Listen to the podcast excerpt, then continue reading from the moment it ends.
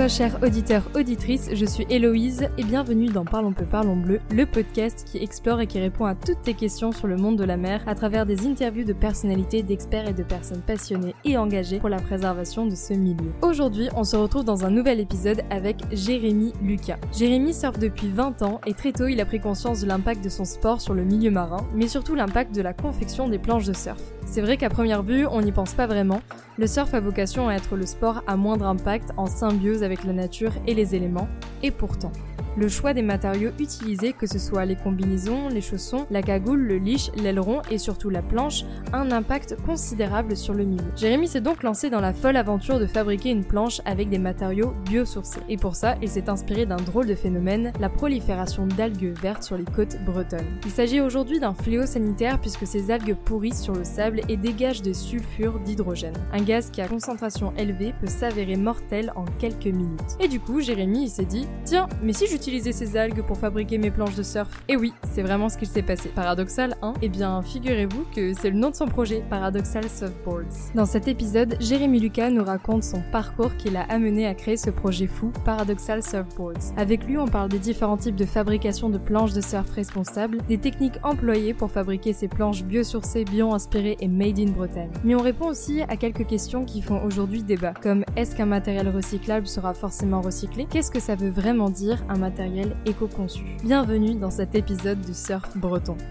Mais avant de commencer cette interview, je vous annonce que cet épisode est réalisé en partenariat avec Respect Océan, une association qui réunit une centaine d'acteurs et d'entreprises qui ont la volonté commune de réduire l'impact de leurs activités sur les écosystèmes marins et côtiers. Les missions principales de l'association sont de contribuer à la promotion des solutions et innovations, de favoriser les synergies entre les projets et de contribuer à la montée en puissance de l'économie durable pour l'océan. Bonne écoute et on va commencer cette interview avec la première question que je pose à tous mes invités qui est peux-tu te présenter de la manière dont tu le souhaites?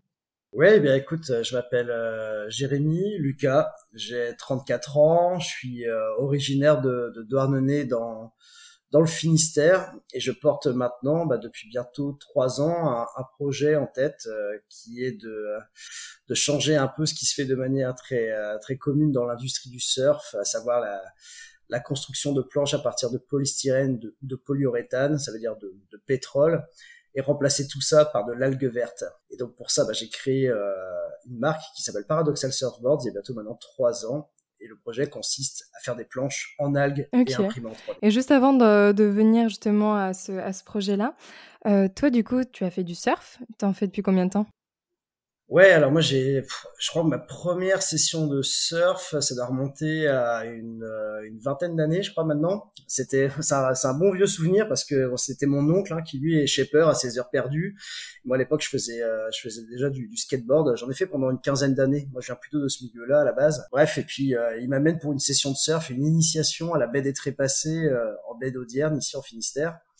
Et, euh, et, puis il me dit bon, t'as qu'à prendre une planche et tu verras, euh, ça va aller. Sauf que ce jour-là, il y avait des grosses conditions, un peu trop confiant. Et euh, en essayant de faire un canard, tu sais, essayer de passer les vagues pour aller au line-up derrière les vagues. En fait, je me suis pris un retour de planche dans le nez et ça m'a juste dégoûté de ce sport-là, quoi. Enfin bref, et en fait, plusieurs années après, euh, j'ai, on va dire, véritablement découvert ce sport-là en, en, Australie. Je suis parti là-bas pour un road trip qui a duré à peu près deux ans avec euh, avec un ami. Et en fait, euh, bah, j'ai découvert un sport formidable. Le road trip s'est transformé en surf trip en fait, et j'ai jamais relâché. Depuis, bah, je suis revenu en, en France après deux ans de voyage et j'ai commencé à surfer avec des planches en fibre de lin tu vois, c'est là aussi de là que vient aussi mon, aptitude à pouvoir euh, surfer de manière éco-conçue, on va dire. Euh, voilà, j'ai été sensibilisé très très rapidement dans, dans le domaine, on va dire. Et puis bah depuis, ça n'a jamais ça n'a jamais euh, cessé. Ça veut dire que je vais surfer hiver comme été, qu'il pleuve, qu'il neige, qu'il vente. voilà, je suis toujours à l'eau, j'adore ça. Bah, de fil en aiguille. Après, moi, j'ai un parcours qui est complètement enfin atypique euh, comme tout à chacun on va dire mais euh, j'ai fait mes études on va dire dans, le commerce de manière générale. Et puis euh, puis après j'ai eu un parcours qui m'a amené concrètement à créer un bureau d'études en conception mécanique avec un associé Et de là, en fait, est venue euh, l'idée ensuite de, de créer le, le, projet. Et ça, je pourrais t'en parler un peu plus. Oui, mais non, justement, c'est la question que j'allais poser. Mais juste avant, tu, tu, as parlé de, tu as dit que tu étais sensibilisé rapidement. Sensibilisé à quoi? Est-ce que c'est à l'impact du surf sur l'environnement, la pratique ou le, le matériel en lui-même? Ouais, le matériel en lui-même. Dans un premier temps, ça veut dire que si tu veux, moi, j'ai un, j'ai un oncle qui lui est stratifieur projeteur sur des bateaux de course au large, qui a commencé à développer un concept de planche de surf faite à partir de fibres de lin. Ça, après, on en reviendra un petit peu plus tard hein, le, par la suite sur, les aspects techniques d'une planche. Mais la fibre de lin, donc c'était il y a déjà il y a, il y a 12-13 ans, je pense que c'était au tout début de Notox à l'époque, hein, qui, est, une marque aujourd'hui qui est largement connue dans, l'industrie du surf, euh, qui fait des planches éco-conçues.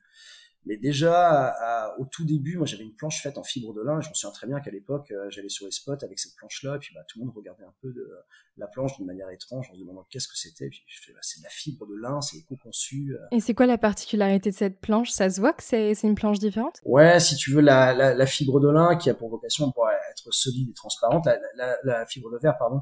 La fibre de lin a une densité un peu plus lourde. Par contre, elle a un aspect plus euh, végétalisé, on va dire. Et puis elle a, elle a la propriété d'avoir une densité plus euh, plus résistante également, et puis surtout éco-conçue quoi. Localement notamment, euh, on fait pousser du lin euh, en Normandie, et là bah actuellement on en fait pousser encore en, Bretagne aussi. Donc c'est c'est déjà pouvoir produire plus localement des, des planches de surf, et ça déjà à l'époque j'ai été sensibilisé c'est pour vous dire que euh, ouais, c'était en, en, 2012, euh, il y avait personne qui surfait des planches en, en fibre de lin quoi, dans le coin. C'est une question que je m'étais jamais posée, mais euh, le lin, comment ça se produit? Ah bah ça après, bah, vous avez des champs de lin ici. Euh, maintenant, il y en a, il y en a pas mal en Bretagne, et il y en a, il y en a aussi surtout en Normandie. Et puis bah, après la on vient, on vient traiter la, la fibre en fait hein, de, du végétal pour en faire ensuite bah, de, de, la fibre tout simplement pour venir strater après les, les, planches avec ça quoi plutôt que de la fibre de verre qui est beaucoup plus énergivore et, moins éco on en avait parlé euh, en off, je sais pas si tu te rappelles, euh, des différentes planches éco-conçues avec les différents matériaux, donc à partir de maïs, à partir de lin, etc. Et c'est vrai qu'il y avait tout ce débat autour du euh, qu'est-ce qui est biodégradable, qu'est-ce qui est euh, vraiment éco-conçu, qu'est-ce que ça veut dire éco-conçu. Est-ce que, et tu m'avais dit aussi, oui, que vous étiez pas mal d'entrepreneurs à, enfin pas mal, il n'y a pas non plus énormément des entrepreneurs à, vouloir innover dans le milieu du, surf pour la construction euh, de ces planches justement, mais que ben, certains choix de production de matériaux n'étaient pas non plus les plus euh, responsables, les plus durables.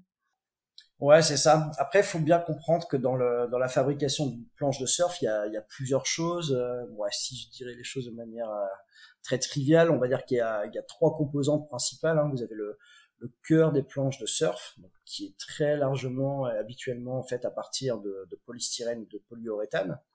Donc ça, après, c'est le métier des, des shapers, par exemple, qui viennent façonner euh, vraiment sur mesure euh, un pain de mousse pour lui donner sa forme euh, finale, adaptée à la morphologie, au niveau et aux conditions de vague aussi, enfin, et, et à la morphologie du surfeur, à la taille des vagues et puis et à son niveau. Par-dessus, en fait, ce pain de mousse, après, on vient poser une fibre là, par exemple, oui, on peut parler de, bah, de fibres de lin, fibres de verre, fibres de basalte, euh, en chanvre, etc. Il y a, plusieurs, euh, initiatives hein, qui, euh, qui consistent à rendre aussi juste cette partie-là du, surf plus éco-sourcée, plus éco-responsable, éco-friendly, on va dire de manière générale. Puis après, vous avez la résine qu'on vient mettre par-dessus, qui consiste en fait à rendre la planche solide et étanche. Et même sur cette résine-là aussi, on peut agir et euh, il existe hein, de, la résine euh, biosourcée. Donc c'est trois composantes complètement différentes. Et moi, le sujet auquel je m'attaque aujourd'hui, c'est surtout le pain de mousse qui est en polystyrène ou en polyuréthane et qui bah, provient forcément de loin. Hein, je veux dire, le, le polystyrène, bah, ça pousse pas dans nos jardins. Euh, c'est importé soit des États-Unis ou de Chine majoritairement. Euh, et fait à base de pétrole. Ouais, c'est ça, c'est difficilement recyclable. Alors ça l'est, hein, mais c'est un coût énergétique énorme et euh, ça peut être recyclé bien sûr, mais alors par qui, dans quel pays d'Europe, à quel coût énergétique, etc. Je veux dire, c'est cancérigène également à travailler, hein, faut pas se faire d'idées. Et, euh, et puis voilà, ça génère du microplastique hein, surtout. Donc il y a, c'est un, un, vrai, un vrai fléau, un vrai carnage dans l'industrie du surf. On le sait depuis des années ça fait 60 ans qu'on fabrique des planches euh, environ de, de, la même manière. Quoi. Donc il y a, y a, des choses à, à initier dans, euh, dans la, la, conception et la fabrication des planches de surf, tant dans le cœur des planches, c'est-à-dire euh, voilà les, les en polycène ou en polyuréthane, mais également dans la, dans la fibre qui est employée et également aussi dans la résine. Donc il y, a, il y a beaucoup de combats, il y a énormément de marques qui travaillent là-dedans. Enfin moi je pense à mes confrères de chez Nomads, de chez Squid, Notox, Wave, Yuyo, etc. Enfin, il y, en a plein dans le coin, hein, Squall, etc. qui, qui agissent dans le dans, dans, le bon sens pour rendre le surf plus plus responsable et plus respectueux de, nos océans. Et toi, du coup, qu'est-ce que tu as choisi euh, comme matériel? Parce qu'on va en revenir, parce que du coup, ton, ton... est-ce qu'on peut appeler ça une entreprise ou c'est une association? Qu'est-ce que Alors, c'était, euh, enfin, c'est toujours un projet. Alors, je suis en phase de création actuellement là, donc je suis dans la dans la rédaction des, euh, des statuts constitutifs de, de l'entreprise à proprement parler. C'est-à-dire que je suis, je suis en phase de création d'entreprise c'est un projet que j'ai initié il y a, il y a trois ans et bah, si je peux parler un petit peu de, de, la jeunesse du projet, si tu veux, comment m'est venue l'idée aussi. Bah, déjà, on peut citer le, le nom du coup, Paradoxal Surfboards? Qu'est-ce que c'est du coup? Bah, Paradoxal Surfboards, c'est une planche de surf nouvelle génération qui a fait le, choix de rendre ce sport dans sa conception et sa fabrication plus respectueux de l'environnement en employant une euh, denrées, une matière, notamment un déchet qu'on retrouve ici en abondance en Bretagne et tout on ne sait que faire, ce sont les algues vertes. Alors moi, je m'attaque aux algues vertes euh, dans un premier temps. On peut aussi s'intéresser aux algues brunes, aux sargasses, aux algues rouges, aux, algues roses du Groenland, même aussi, si vous voulez. Il y a tellement de choses à faire sur les algues, c'est ça a un potentiel énorme. Et moi, en fait, je me sers de ce, de ce déchet-là. Donc ça, ça a vraiment une, une, enfin, une connotation un peu péjorative aujourd'hui, hein, les algues, hein, mais c'est non désirable c'est un déchet, c'est une valeur commerciale négative. Ça veut dire que le contribuable et collectivité paient pour qu'on s'en débarrasse. Actuellement, euh, si vous voulez, on vient ramasser euh, à coup de bulldozer euh, bah, les algues, les algues en, mégatonnes, on les nettoie, ça veut dire qu'on retire le sable, les coquillages, on les sèche, on les déshydrate. Ensuite, on vient les, les stabiliser, puis les broyer très finement, et puis on mélange ça à d'autres déchets verts, et on s'en resserre en guise d'engrais dans les champs. Voilà, c'est on vient renourrir un système qui est déjà à l'asphyxie, et on sait pas quoi en faire tellement que c'est envahissant. Donc moi, mon idée, c'est de prendre un peu une, pincée de farine chez le meunier, si vous voulez, ni plus ni moins, parce que c'est 50 millions de, kilos ramassés chaque année en Bretagne, c'est absolument énorme. C'est vraiment prendre une petite quantité d'algues vertes et en faire une proposition de revalorisation et surtout de substitut au pain de mousse en polystyrène qui proviennent forcément euh, de loin, d'en faire la, principale constituante dans les planches de surf. Ça, c'est ça, c'est vraiment le, le, projet, quoi. Et ce qu'il faut aussi euh, préciser, c'est que ces algues vertes, en fait, sont toxiques. Elles, sont, elles se propagent sur les sur les plages, notamment en Bretagne, là où tu es du coup. C'est pour ça que tu te permets de, de prendre une petite pincée de farine, euh, d'en prendre pour pouvoir euh, leur donner de la valeur en fait à, à ces algues, parce qu'en soi, sur les plages, elles ne servent à rien, hormis intoxiquer les euh, les personnes qui vont sur les plages, etc. Ouais, bien sûr. Alors après, ce qu'il faut bien noter dans, dans les algues, en soi, elles ne sont pas dangereuses. Hein. Ce qui est vraiment dangereux, c'est lorsque ces algues-là, par, étape de, surempilement, on va dire, hein, par, par sur les couches inférieures vont être privées euh, d'oxygène en fin de compte et vont entrer en état de putréfaction et vont dégager un gaz qu'on appelle le, sulfure euh, d'hydrogène, l'hydrogène sulfuré, je ne sais jamais exactement. Ce gaz-là, effectivement, euh, aujourd'hui c'est largement prouvé, hein, représente un potentiel euh, vraiment euh, très très enfin un, un, risque potentiel pour euh, pour la danger pour pour la santé humaine notamment. Donc c'est ça vraiment qui est dangereux. Après en soi l'algue n'est pas dangereuse hein, si vous voulez. C'est c'est plutôt envahissant. C'est un manque à gagner dans, pour le tourisme en Bretagne. Enfin je prêche pour ma paroisse hein, ici mais il y a des algues un peu partout au final. Mais euh, évidemment c'est une pollution euh, visuelle parfois même olfactive. Ça, ça paraît délirant mais il suffit de passer sur ici euh, à Dornenay sur la route près de la plage en plein été quand, quand c'est le cagnard et ben ça sent les algues et tout ça. Bah voilà c'est c'est pas forcément très bon pour le tourisme notamment dans les villes un peu euh, balnéaires dans lesquelles on est ici où le, le tourisme est relativement important. Voilà c'est une pollution visuelle olfactive c'est sûrement un manque à gagner pour tout ce qui est café hôtel restaurant du coin également. Donc c'est très envahissant c'est un problème euh, c'est clair il est largement identifié aujourd'hui. Mais il y a des initiatives hein, qui agissent pour revaloriser ces algues là et c'est l'un des partenaires techniques avec lesquels je travaille notamment, et ça j'y reviendrai par la suite, mais qui réussissent à revaloriser ces algues-là, alors en infime quantité, hein, encore une fois, euh, c'est tellement envahissant que euh, la seule solution qu'on ait actuellement, c'est de les ramasser et de s'en resservir en guise d'engrais. Mais tu peux en venir, si tu veux, à cette association, du coup, qu'est-ce qu'elle fait? Alors c'est pas une association, euh, c'est un grand groupe, à vrai dire, euh, ça s'appelle Allmix, ils sont basés dans le centre de Bretagne, et eux, en fin de compte, viennent euh, ramasser l'algue, la, nettoyer, la stabiliser, la traiter, la, broyer. Ils en font de la farine animale ensuite. Et moi, en fait, à un certain stade de leur euh, production, enfin de, de, leur process, je récupère cette, cette poudre d'algue. Donc là, je te la montre à la caméra, par exemple. Ça, c'est de la poudre d'algue. tout simplement. Et moi, l'objectif, en fait, c'est de récupérer ça et de le combiner, en fait, à un autre matériau. Il y a plein de possibilités. Actuellement, je suis à l'étude, par exemple, pour faire ça avec euh, du cordage, euh, d'aubanage de bateau. Donc, ça ressemble à ceci, tout simplement. Donc, ça, c'est un polyéthylène euh, haute masse, hein, tout simplement, qui a fait le vent des globes, par exemple. Lorsque les bateaux des courses au large bah, ont, terminé leur course, il y a une bonne partie du matériel qui va être envoyé en, en recyclage. Et en fait, je peux prendre cette poudre d'algues, Ceci, je vais le broyer également. Et l'idée, en fait, c'est de faire une combinaison des deux et d'en faire ceci. Donc ça, c'est des bobines, que je te montre à la caméra, des bobines d'impression 3D, faites à partir exclusivement de déchets, quoi. Tu as des déchets, bah, les algues, des, algues vertes d'échouage, hein, je précise, et pas de culture. Et tu as du, du déchet ou du coproduit qui vient d'entreprises locales du coin, qui elles travaillent sur des bateaux de course au large, par exemple. Et on est capable aujourd'hui bah, de proposer un, un, substitut de matériaux pétrocomposés à partir de déchets ici euh, et comment du coup ce film devient une planche de surf? Alors ça après c'est tout un process. Alors en fait concrètement pour passer d'une bobine 3D euh, d'impression 3D à une planche de surf, donc il faut se doter bah, de deux choses, du matériau, c'est-à-dire ceci, une bobine d'impression 3D et d'une imprimante 3D. Donc moi je travaille avec des imprimantes 3D très grand volume et cette bobine là en fait le, matériau passe par une buse qui vient chauffer le matériel et ensuite ça vient déposer si vous voulez le, le matériel sur un plateau qui fonctionne sur trois axes, c'est ce qu'on appelle la, la, technologie impression 3D par dépôt de filaments.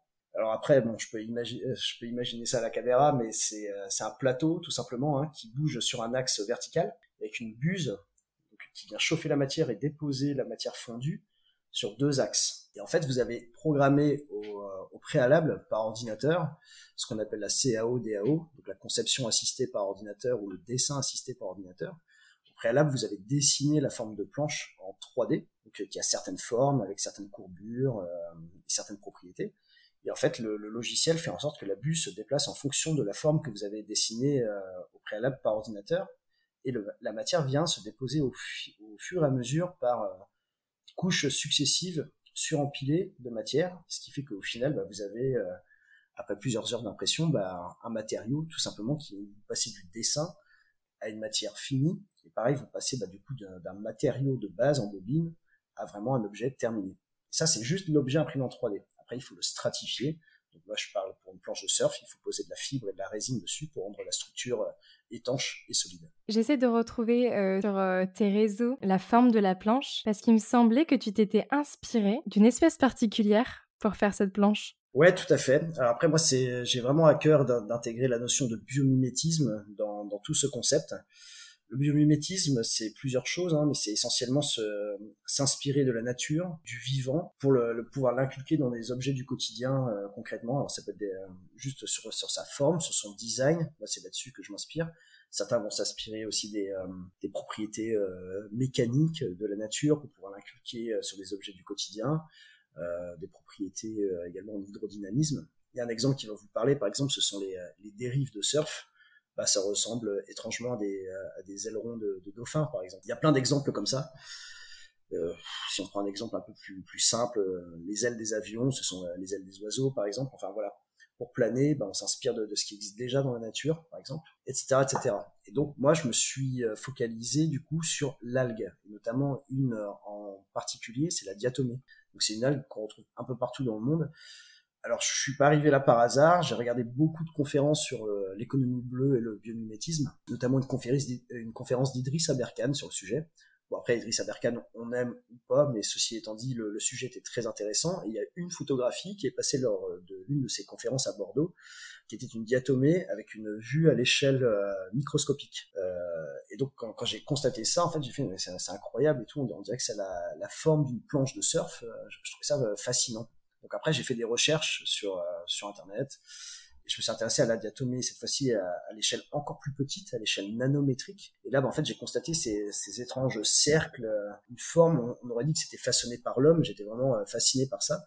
Et j'ai décidé du coup bah, de m'inspirer de, de, ça, de cette diatomée, de cette algue-là, pour designer la planche et faire en fait ces structures alvéolaires qu'on retrouve aujourd'hui euh, bah, sur le premier prototype que j'ai déjà présenté à droite à gauche et sur les réseaux, et notamment aussi sur la prochaine planche qui est en cours de réalisation actuellement. Je garde cette notion de biomimétisme pour, euh, pour designer la planche. Donc là, on a affaire à une planche du coup euh, biomimétique, donc qui s'inspire d'un phytoplancton, qui est éco-responsable, donc faite à partir d'algues, et surtout made in France.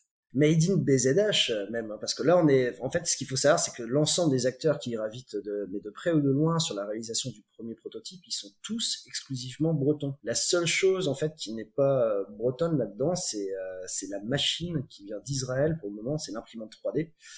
Mais j'ai pour vocation à fabriquer euh, propres imprimantes 3D ici en interne. Hein. C'est trois petits moteurs brushless montés sur trois axes c'est pas si complexe que ça. Il y a un peu d'automatisme euh, à, caler là-dedans, mais c'est complètement réalisable et faire des, euh, des, imprimantes 3D sur mesure. Mais sinon, tout, est exclusivement euh, breton. Et j'aime bien inscrire un peu cet ancrage territorial puissant dans le projet. on a largement toutes les, les compétences, les, les, connaissances et les moyens financiers en Bretagne pour pouvoir développer ce genre de projet autour des algues il y a beaucoup de connaissances ici en Bretagne sur le sujet des algues. Ok, et j'imagine que comme un bon breton, tu mettras le drapeau euh, sur la planche? Alors j'y ai jamais pensé, mais pourquoi pas? Après, moi j'ai pour vocation aussi à, me servir des algues en Bretagne, c'est clair. Puis après, on peut en parler un, peu plus longuement, hein, mais c'est un projet qui est scalable à toutes les échelles. En fait, il y a, des algues un peu partout. Hein. Moi, je pense le prochain prototype, là, je vais les réaliser à partir de sargasses des Caraïbes. Les, les, euh, les sargasses aux Caraïbes, c'est un problème qui est encore plus euh, plus sérieux, c'est, c'est-à-dire qu'il n'y a pas les mêmes moyens qu'en métropole. La, la sargasse est tellement envahissante là-bas que ça devient un, véritable problème. Et même euh, pendant le vent des globes, ils étaient contraints, enfin les, les sargasses bloquaient les bateaux. Mais oui, mais, mais complètement. Donc moi, je m'intéresse à ça, mais après, il y a des algues partout dans le monde. Il y en a beaucoup aux États-Unis, en Chine. On peut s'intéresser à d'autres typologies d'algues aussi. Ça, c'est, c'est assez méconnu, mais les algues roses du Groenland, par exemple. C'est, euh, en fait, avec la, le réchauffement climatique, si vous voulez, euh, l'effet de serre, ça fait fondre euh, fondre le, la calotte glaciaire. Et en fait il y a, avec cette chaleur du coup qui est dégagée il y a des algues qui poussent sur le sur sur la banquise. Et donc ces algues sont légèrement rosâtres en fait.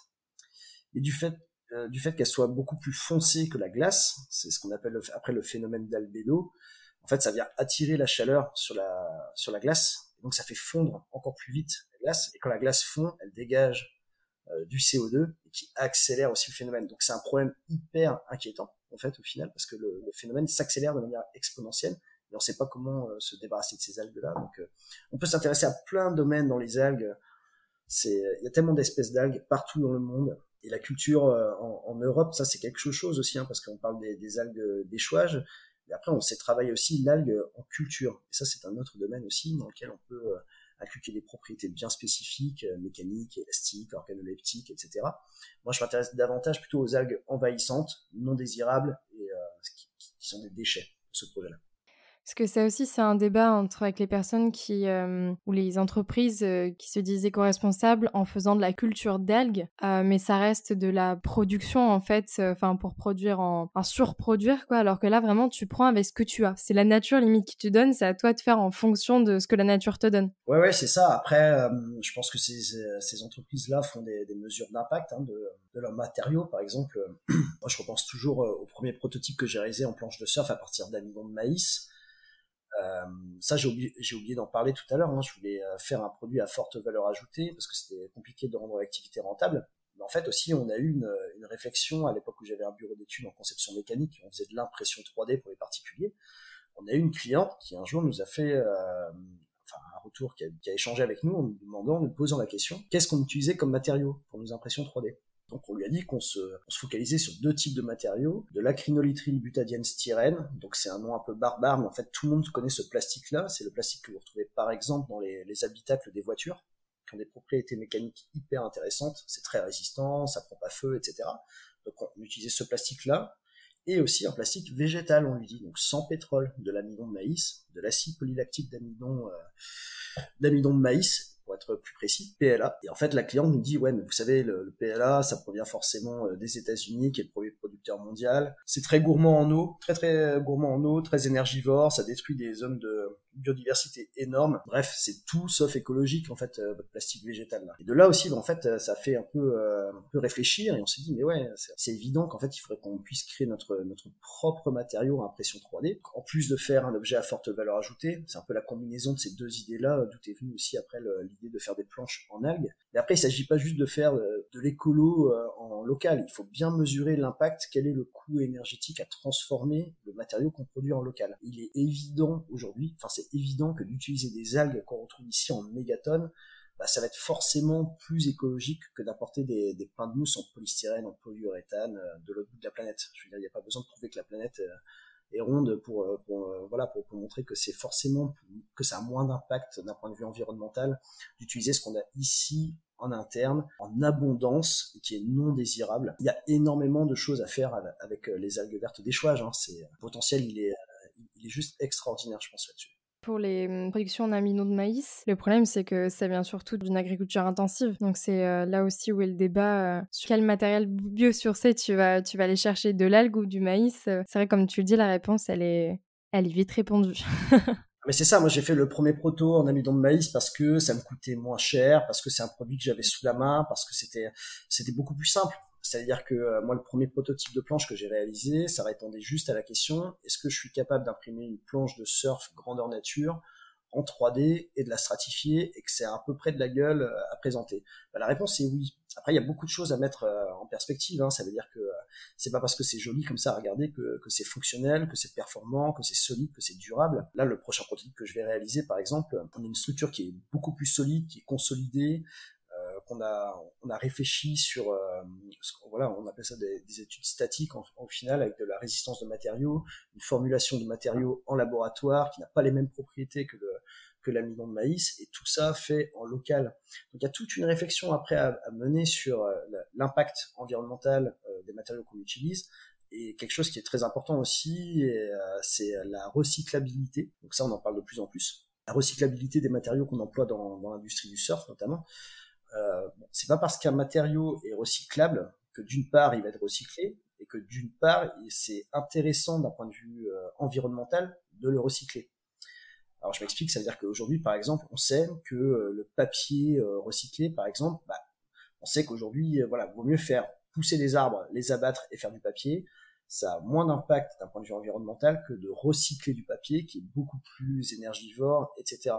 Faut bien vraiment faire l'analyse à TRL 0 jusqu'à TRL 50, si vous voulez, de, dans toute l'analyse du cycle de vie du produit et du, matériau qu'on utilise, quel est l'impact global et précis euh, environnemental de, la fabrication d'un produit. Là, sur l'algue, nous en ce moment, on est en, plein, R&D hein, complètement. C'est, c'est tout à fait ça. Mais là où c'est intéressant, c'est que c'est chez nous, ici, en local. Enfin, moi, si je me penche à la fenêtre, là, je vois les algues d'où je suis et personne ne sait quoi en faire. Il y a, y a, un vrai intérêt, je trouve, à, à développer euh, ce matériau-là et en faire quelque chose de d'écologiquement viable et économiquement aussi, si possible. C'est encore mieux. Et vient ma question euh, tant attendue concernant le nom Paradoxal Softboards. Pourquoi paradoxal? Pourquoi paradoxal? Euh, Je dirais euh, bah pour trois raisons. Euh, la première, si vous voulez, c'est que, alors sans prêcher pour ma paroisse, mais je pense que euh, la plupart des gens qui font euh, qui font du surf et pas que du surf, du kayak, du paddle, de la planche à voile, du bateau même, on a tous cette conscience environnementale du fait de notre pratique dans bah, dans la nature, dans l'océan. C'est-à-dire que voilà, vous traversez la plage, vous constatez le plastique d'échouage, les filets de pêche, voilà il y en a partout. Vous mettez les pieds dans l'eau, bah, vous avez les pieds dans, dans les algues. Et vous avez cette conscience du coup environnementale. Vous dites, vous êtes vraiment sensibilisé à, euh, à l'environnement, mais vous n'avez pas d'autre choix euh, actuel que d'utiliser du matériel fait à base de pétrole. Ça veut dire que tout est pétrole hein, dans, dans l'industrie du surf. Euh, je parle bon des, des planches de surf, avec par exemple les dérives, mais c'est valable aussi pour les, les combinaisons, les cagoules, les gants, les chaussons le leash, donc c'est la corde qui, euh, qui relie euh, le, le, surfeur, la surfeuse à la planche, euh, les pads également, les, les, antidérapants, tout est fait à base de pétrole. Même s'il y a des initiatives qui vont dans l'upcycling, dans la, reformulation des matériaux, c'est très souvent axé pétrochimie au final. Et ça, tout ça est très énergivore. Donc c'est là aussi qu'il y a un énorme paradoxe au final, c'est qu'on est sensibilisé par, euh, par les causes environnementales du fait de notre pratique, mais en même temps c'est un sport qui est hyper polluant euh, dans sa conception, sa fabrication, sa distribution, et même aussi euh, après dans, dans, sa pratique. Ça veut dire que euh, concrètement, quand vous allez vous déplacer en voiture, par exemple, d'un point A à un point B pour aller chercher les meilleurs spots, etc., et jusqu'à un point C, etc., c'est très polluant. Tout le monde en a conscience, les pratiquants, les pratiquantes, l'industrie du surf également. Et voilà, on cherche des solutions. Parce que ça fait 60 ans qu'on fabrique les planches de surf de la même manière. Et là, il y a quelque chose d'intéressant qui arrive sur le marché. Il y en aura sûrement d'autres qui vont arriver. Mais l'impression 3D, c'est quasiment une technologie qu'on pourrait qualifier de, disruptive dans le milieu, c'est-à-dire que quasiment personne ne s'en sert, alors que le potentiel est énorme. On peut employer des nouveaux matériaux, ça c'est sûr. On peut faire des structures plus solides aussi, par exemple en impression 3D. Je m'explique, quand vous avez un, un, un monobloc de pain mousse en polystyrène comme ça, bah voilà, vous avez une certaine densité de matériaux, du nose au tail, c'est-à-dire d'un point A à un point B sur la planche. L'impression 3D, elle, permet de consolider, ça veut dire de faire le dépôt de matière euh, souhaitée aux zones de fragilité détectées, par exemple sur un surf. je pense notamment aux zones d'appui et de torsion euh, d'une planche, euh, la zone des pieds, etc. On est capable de, déposer plus de matière à un endroit précis, de faire la planche plus solide, donc plus durable, avec un taux de renouvellement qui est moindre comparé à, à ceux des, planches de surf classiques. Donc tout ça rentre, euh, rentre en considération. Et puis bon, après, l'impression 3D, euh, vous pouvez faire des designs complètement hallucinants. On en parlait tout à l'heure avec, euh, avec le biomimétisme, mais il y en a beaucoup d'autres. Il y a des nouvelles idées qui vont arriver. Là, on parle d'impression 3D, mais on peut aussi parler d'impression 4D. Donc ça, c'est moins connu du grand public, mais c'est la, faculté de pouvoir imprimer avec des matériaux dits intelligents. Ça veut dire qu'ils vont interagir avec leur environnement il y a quelques exemples hein, comme ça. Je pense au, au, béton, par exemple, hein, euh, autocicatrisant sur les routes. Ça veut dire que quand vous avez un nid de poule qui se forme, hop, le béton revient à, à mémoire de forme. Au final, vous avez des, des, matériaux, je sais pas moi, qui, qui deviennent phosphorescents euh, quand il y a moins de luminosité, des, des, matériaux qui interagissent en fonction de, de l'humidité, etc. Donc ça, c'est peut-être l'avenir. Il y a quelque chose à pousser là-dedans. C'est l'impression même 4D carrément. Donc les, choses avancent dans le bon sens. Il y a sûrement une autre technologie qui va arriver plus tard sur sur le marché. Mais en tout cas, il y a un, énorme potentiel à faire. Quand je t'ai posé la question euh, pourquoi paradoxal, la première chose c'est qu'en euh, tant que surfeur, on est à la fois conscient de ce qu'il y a, on a une certaine sensibilité, mais malheureusement, on, doit faire avec quelque chose qui euh, quelque part détruit cette sensibilité en utilisant des produits euh, faits à base de, pétrole, quoi. Et du coup, les deux autres raisons, c'est oui, c'est vrai que je suis parti vachement loin dans mes explications. Je, m'égare très souvent, il hein, n'y a pas de souci. La deuxième raison, je dirais qu'en fait, bah, c'est qu'on part, en fait, c'est paradoxal aussi, parce qu'en fait, on part d'un déchet qu'on retrouve dans l'océan, qui est une denrée euh, voilà, non désirable, un déchet, euh, l'algue verte, qui a vraiment une connotation euh, ultra péjorative. Et en fait, c'est donc c'est un produit non désirable. Et moi, ce que je fais, en fait, c'est je vais upcycler ça pour en faire un produit cool, une planche de surf, qui va retourner dans l'océan c'est très paradoxal, c'est en fait c'est euh, cette notion de, de prendre un, un, un, déchet non désirable pour en faire un produit désirable qui retourne au même endroit dont on a trouvé le déchet. Et la troisième raison, je disais, euh, c'est paradoxal quelque part, mais ça me tient vraiment à cœur, c'est que j'ai pour euh, objectif, euh, enfin pour, pour cœur, vraiment à vocation à terme, de reverser une partie des bénéfices aussi de, euh, de la société aux actions, aux associations qui agissent contre la prolifération d'algues vertes dans le coin. Que je pense à Alton River, par exemple Eau et Rivière, etc. Donc voilà, ça me tient à cœur de, de le faire, de le faire aussi. Après, les gens me disent ah mais le jour où il n'y a plus d'algues, bah là, là ton business ça tiendra plus. Alors malheureusement, hein, moi je suis, un enfant du pays, des algues, j'en vois depuis, euh, depuis bientôt 35 ans, mes parents, mes grands-parents aussi, on a toujours connu les algues ici. Les quantités sont tellement mais stratosphériques, enfin faut, faut se rendre compte, hein. moi pour faire une planche de surf, j'ai besoin d'un kilo d'algues. On ramasse environ 50 millions de kilos chaque année en Bretagne. Donc euh, même si on divisait par 10, par 100, par 1000, euh, par 10 000, par 10 000 même, euh, les algues dès demain, bah, il resterait toujours autant d'algues à traiter. C'est ça qui est, qui est, malheureux, en fait, c'est que les quantités sont tellement gigantesques, euh, c'est devenu tellement envahissant. Et ça, c'est dû, si vous voulez, la prolifération d'algues vertes à un système euh, ultra productiviste breton. Pour faire un petit peu un petit cours d'histoire, c'est qu'au lendemain de la Seconde Guerre mondiale, en fait, on a demandé euh, à la Bretagne de, de, renouer en fait la France et de, de, de rentrer dans un système euh, agricole breton très productiviste. Et en fait, on a gardé toujours ce, ce schéma-là et qui même fonctionne toujours de, manière exponentielle voilà, dans, dans, dans l'ultra production. Sauf, euh, ouais, seul problème, c'est que même euh, à l'heure actuelle, on cherche à, réduire ces algues-là. En fait, on ne cherche pas à, à, changer drastiquement le modèle agricole breton. Et c'est compliqué d'opérer dans un changement euh, soudain. Euh, je crois qu'en Bretagne, il y a environ un emploi sur quatre qui est lié de manière euh, directe ou indirecte à l'agriculture ou à l'agroalimentaire. Ça veut dire que le jour où il n'y a plus d'algues vertes en Bretagne, ça veut dire qu'on aura changé drastiquement le modèle agricole breton. Ça veut dire aussi qu'il y aura un emploi sur quatre qui aura changé euh, de manière assez conséquente.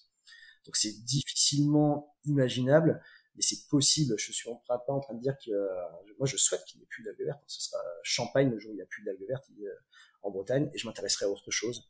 Le plastique d'échouage, les, les chiffres sont encore plus hallucinants. Les filets de pêche aussi, moi je pensais à, l'entreprise Filet Fab par exemple à Brest qui revalorise le, filet de pêche. Euh, l'initiative elle est juste formidable. Ils ont bah, ils, ont, ils, ont, du boulot hein, devant eux hein, parce que c'est les quantités sont stratosphériques également. Et on pourra s'intéresser bah, à autre chose, j'en sais rien, on va revaloriser la, la fiente de goéland par exemple. c'est quelque chose qui est pas exploité, mais pourquoi pas? Ça se fait déjà dans d'autres pays. Hein, D'ailleurs, moi j'ai beaucoup voyagé. Euh, et la fiente des goélands, euh, dans d'autres pays, on s'en sert en guise d'engrais dans les champs aussi. Donc ça fait, c'est marrant, mais ça fait un parallèle avec euh, les algues. On s'en sert aussi comme en guise d'engrais dans les champs. Il y, a, y a, des connexions, il y a beaucoup de choses à faire. C'est bon, voilà. Après, je suis, je suis un entrepreneur, j'ai plein d'idées sous, sous, le pied. Et bon, c'est pas demain la veille qu'il y aura plus d'algues, malheureusement parlant. Mais en tout cas, il y a de bonnes choses à faire pour les revaloriser, ne pas les remettre dans les champs, je pense. Et ça peut ouvrir de belles initiatives sur des projets comparables aux miens c'est-à-dire, euh, voilà, proposer que ce soit un substitut à quelque chose qui est également très polluant, les panneaux sans polystyrène, polyuréthane, le microplastique, enfin c'est c'est un fléau, c'est un carnage. Donc je pense qu'on a des choses à faire euh, largement encore avec les algues. Voilà, c'est clair. Mais juste, je me posais une question. Étant donné que c'est l'algue qui revient en mer, est-ce qu'il ne va pas y avoir un processus chimique dans le sens où l'algue va revenir dans son milieu euh, avec en plus, en général, quand on fait du surf, on est en plein cagnard, enfin en plein soleil. Enfin, ça dépend des conditions. euh, quels sont les tests que vous faites pour, euh, même au niveau de l'odeur, pour voir si l'algue verte ne, euh, ne redevient pas toxique à ce moment-là? Comment vous faites pour détoxifier en fait euh, l'algue verte? Après, nous, l'algue, elle est, elle est stabilisée. Hein. Ça veut dire que c'est pas de l'algue brute qu'on prend. Ça veut dire que l'algue, elle est, elle est nettoyée dans un premier temps. Donc on tire l'eau de mer, le sable, les éventuels coquillages. Elle est séchée, déshydratée puis ensuite, elle est ramenée sous état de poudre, d'accord?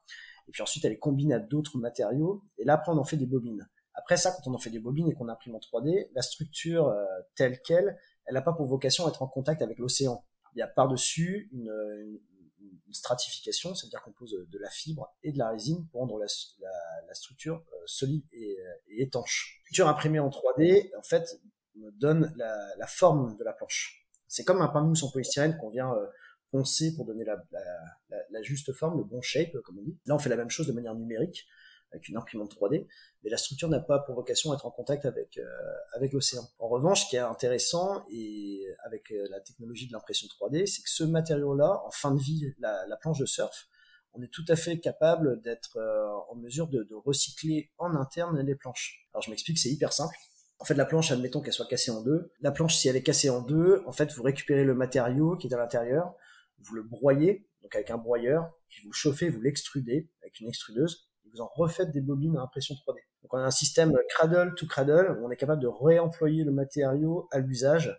Alors seulement, ce matériau-là aura perdu en propriété mécanique, par exemple, donc on va pas refaire directement des planches de surf, mais on peut en faire très bien euh, autre chose, ou même pour du prototypage, par exemple, euh, etc. Et après, si on veut pousser plus loin, ce matériau-là aussi sera biodégradable. Donc après, ça dépend dans quelles conditions. Euh, voilà, on, parle de, de bio biodégradable. Et, euh, et, encore une fois, on est capable aussi de pouvoir pousser encore plus loin ce matériau-là si on veut le rendre complètement euh, solide euh, et étanche et, et, résistant à l'eau de mer. On peut faire par-dessus un traitement au CO2 super critique. Alors on rentre vraiment dans la, dans la chimie pure. Moi, j'ai pas pour vocation à, à, à pousser dans, dans cette voie-là. Je préfère me dire que je vais faire des boards solides, résistantes, qui ne voilà, qui, qui ne vont pas prendre l'eau de mer tout simplement donc il n'y aura pas pour vocation à polluer l'océan. Très bien. Paradoxal Surfboard a remporté déjà un grand prix, le Ocean Pitch Challenge, le premier prix, c'est bien ça? Ouais, c'est ça, c'était en, mai dernier. En fait, bon, du coup, depuis tout à l'heure, ouais, je parle du bureau d'études en conception mécanique. En fait, j'ai laissé le projet après en stand-by en, mars 2021. J'ai arrêté euh, le, bureau d'études en conception mécanique. Euh, voilà, j'étais en fin de droit de chômage, donc euh, pour entreprendre c'est compliqué. Donc je mis ça en stand-by. En fait, j'ai été missionné au, au commissariat à l'énergie atomique et aux énergies alternatives de Bretagne à Quimper. Et donc euh, là-dedans, ça m'a permis de mettre un pied aussi dans, dans le secteur de bah, tout simplement de, de l'innovation et, et, de la recherche. Donc j'ai toujours gardé cette idée en tête en fait de développer, de relancer ce projet-là à la fin de mon contrat. Donc j'étais missionné un an et demi. J'ai terminé ce contrat-là en mars dernier. Après, j'ai fait un séjour au Brésil. Et en revenant du Brésil, vraiment, j'ai reçu un mail, mais vraiment sur le tarmac à Paris, euh, j'ai reçu un mail comme quoi j'étais qualifié pour la finale de l'Ocean Pitch Challenge qui se tenait à Paris. Donc euh, l'Ocean Pitch Challenge, c'est un concours qui vise à mettre en lumière en fait des initiatives qui agissent de manière directe ou indirecte pour la préservation de la biodiversité et de l'océan de manière générale. Hein. Donc on était, je crois, 136 candidats en provenance de 41 pays, je crois, dans le monde. Donc un, vrai concours international. Le but du jeu, ça consistait à pitcher en anglais, euh, en direct devant un jury euh, qualifié de la solution qu'on peut proposer euh, pour la, la, préservation de la, de la, biodiversité ou de l'océan. Et grande surprise, premier prix quoi, extraordinaire. Du coup, moi, ça a tout relancé derrière, tout le réseau, etc. Moi, c'est tous les partenaires techniques, institutionnels et financiers que j'avais déjà au préalable euh, depuis trois ans bah, ont été relancés. Puis il y a beaucoup de monde qui s'est ajouté à la boucle. Euh, voilà, dans, dans, dans ce projet-là, là, je suis en phase de création. Du coup, je suis aussi également en train de, de prototyper une, une, nouvelle planche à base de, de sargasses. Du coup, donc ça, ça va être une exclusivité. Ça veut dire que c'est jamais sorti sur le marché. Dans quelques semaines, on va sortir la première planche de surf imprimée en 3D à partir d'algues. Ça s'est jamais fait. D'accord. Parce que c'est vrai, c'était ma question, c'est quand est-ce que on allait pouvoir avoir accès à ces planches justement? Ah bah pas plus tard que ce matin, j'étais encore au téléphone avec euh, avec le designer et euh, et le laboratoire qui a formulé le nouveau matériau euh, pour euh, pour lancer les premiers essais d'impression 3D avec quelques rectificatifs, on va dire, à ajouter au design, mais c'est pour les prochaines semaines. Donc là en fait, c'est en cours d'impression 3D. Euh, après l'impression 3D, j'envoie la board chez Merconcept, donc la boîte de François Gabard qui fabrique les bateaux de course au large. Euh, et c'est eux qui ont déjà réalisé la, la, la stratification du premier, du premier prototype. Ça s'était super bien passé, c'était un boulot extraordinaire. Ils étaient allés au-delà du cahier des charges que je leur avais fourni. Donc ça, normalement, j'espère que pour mi-août, ça sera réalisé. Et donc, bah, en parallèle de ça, je fais beaucoup d'autres choses. Hein. Donc, je suis en train de créer l'entreprise, forcément. Je réalise le prototype. Je suis aussi qualifié pour la finale d'un autre concours qui s'appelle euh, le Solutions for Good. Euh, bah, la finale a lieu après-demain à Perros-Guirec, donc je prépare ce, ce pitch-là aussi. Et en parallèle de ça, après, je suis en tournée dans toute la France. donc je suis du 12 au 17 septembre euh, au Cannes Yachting Festival, dans lequel j'aurai un stand. Je vais présenter cette, cette planche pour la première fois au public. Donc c'est une belle opportunité aussi pour moi d'aller d'aller chercher des investisseurs. Euh, en octobre, je suis également à Lyon, au salon Polytech. Je suis à Boulogne-sur-Mer en novembre pour le festival Innovation Mer et Littoral, dans lequel j'anime une conférence. Euh, fin novembre, je suis à, un autre concours qui s'appelle les Assises de la mer. L'année prochaine, je suis à Nantes au Biomime Expo. Et enfin, en mars, je serai l'année prochaine, je serai à Paris au Change Now Summit. Donc c'est voilà, c'est une liste non exhaustive. Je vais avoir d'autres projets qui, vont arriver au fil de l'eau. Donc c'est très bien, les choses sont en mouvement, ne semblent pas vouloir s'arrêter, bien au contraire, même s'accélère. J'ai des euh, j'ai des propositions euh, qui arrivent presque de manière quotidienne, des propositions de collaboration, des idées de projets. Euh, j'ai visité il y a peu de temps un local sur Douarnenez aussi, basé juste à côté du surf shop, qui est un ami d'enfance d'ailleurs qui tient ça. Donc c'est très bien. Il y a le, projet est relancé de manière très concrète, c'est très rapide et c'est ce que je souhaite d'ailleurs aussi, c'est de pouvoir euh, faire en sorte que les gens puissent euh, kiffer le plus rapidement possible euh, à l'eau avec des planches complètement révolutionnaires qu'on va leur proposer. C'est trop bien. Hâte de voir ces planches alors. Mais écoute, on arrive à la fin de cette interview. Donc on va finir avec les trois questions signature du podcast, si tu le veux bien. Est-ce que tu as une citation qui t'inspire à nous partager? Alors ouais, c'est une bonne question. J'en ai une effectivement. Euh, j'ai une citation de Mark Twain. C'était c'est marrant parce qu'à l'époque où, euh, j'avais euh, j'étais associé sur ce bureau d'études en conception mécanique, c'était une petite carte avec une citation qui était posée au-dessus de mon bureau qui disait que ils ne pensaient pas que c'était impossible, alors ils l'ont fait. Moi, je trouve que c'est une citation qui résume à elle seule ce qu'est le, le progrès de manière générale. je veux dire que voilà, on essaye des choses, on sait pas que c'est impossible, donc on va essayer en fait.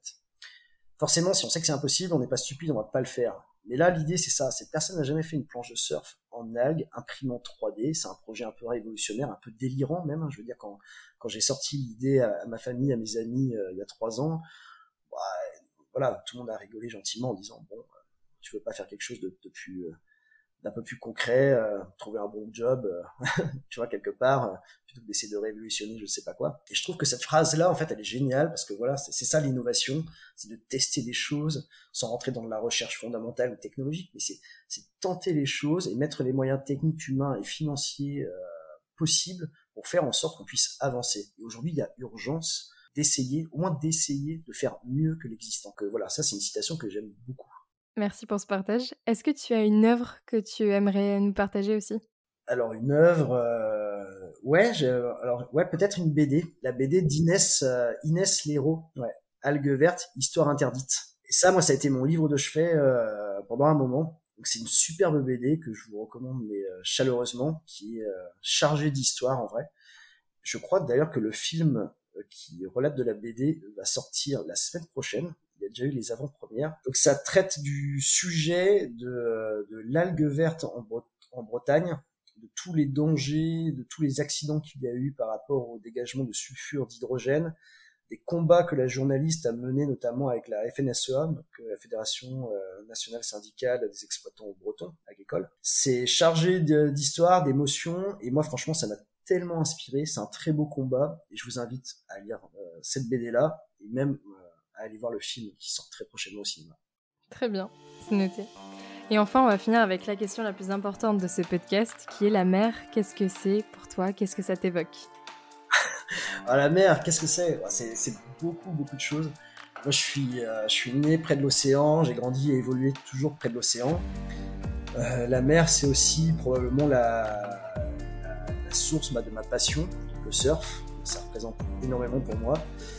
Et quand je me mets à l'eau, je pense que voilà, quand j'ai passé le line-up euh, en surf, quand je suis arrivé euh, derrière les vagues, que, je regarde l'océan, l'horizon là comme ça, je qualifierais la mer comme étant un refuge. Je m'y sens tellement bien et euh, rien ni personne ne peut, peut m'atteindre à ce moment-là. Je me sens tellement bien. Que la mer soit agitée, qu'elle soit calme, voilà, qu'il y ait du vent, qu'il y ait de la pluie, c'est tellement ressourçant c'est euh, énorme. Il faut, euh, voilà, moi, je ferai tout pour en prendre soin et agir à ma manière pour, pour préserver euh, voilà, cet océan.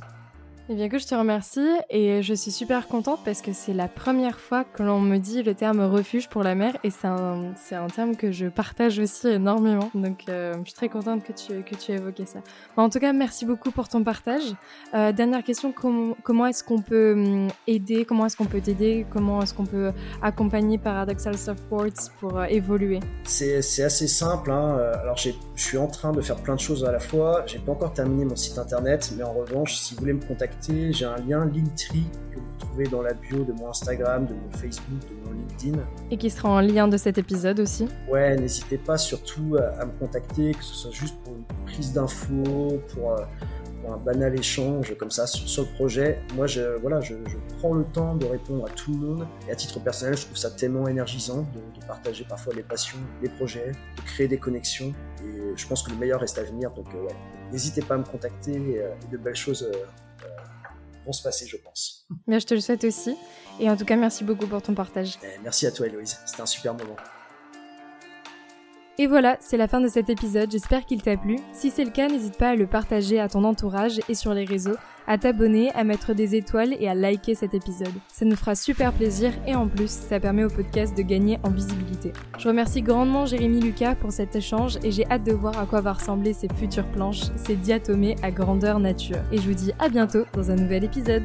Ciao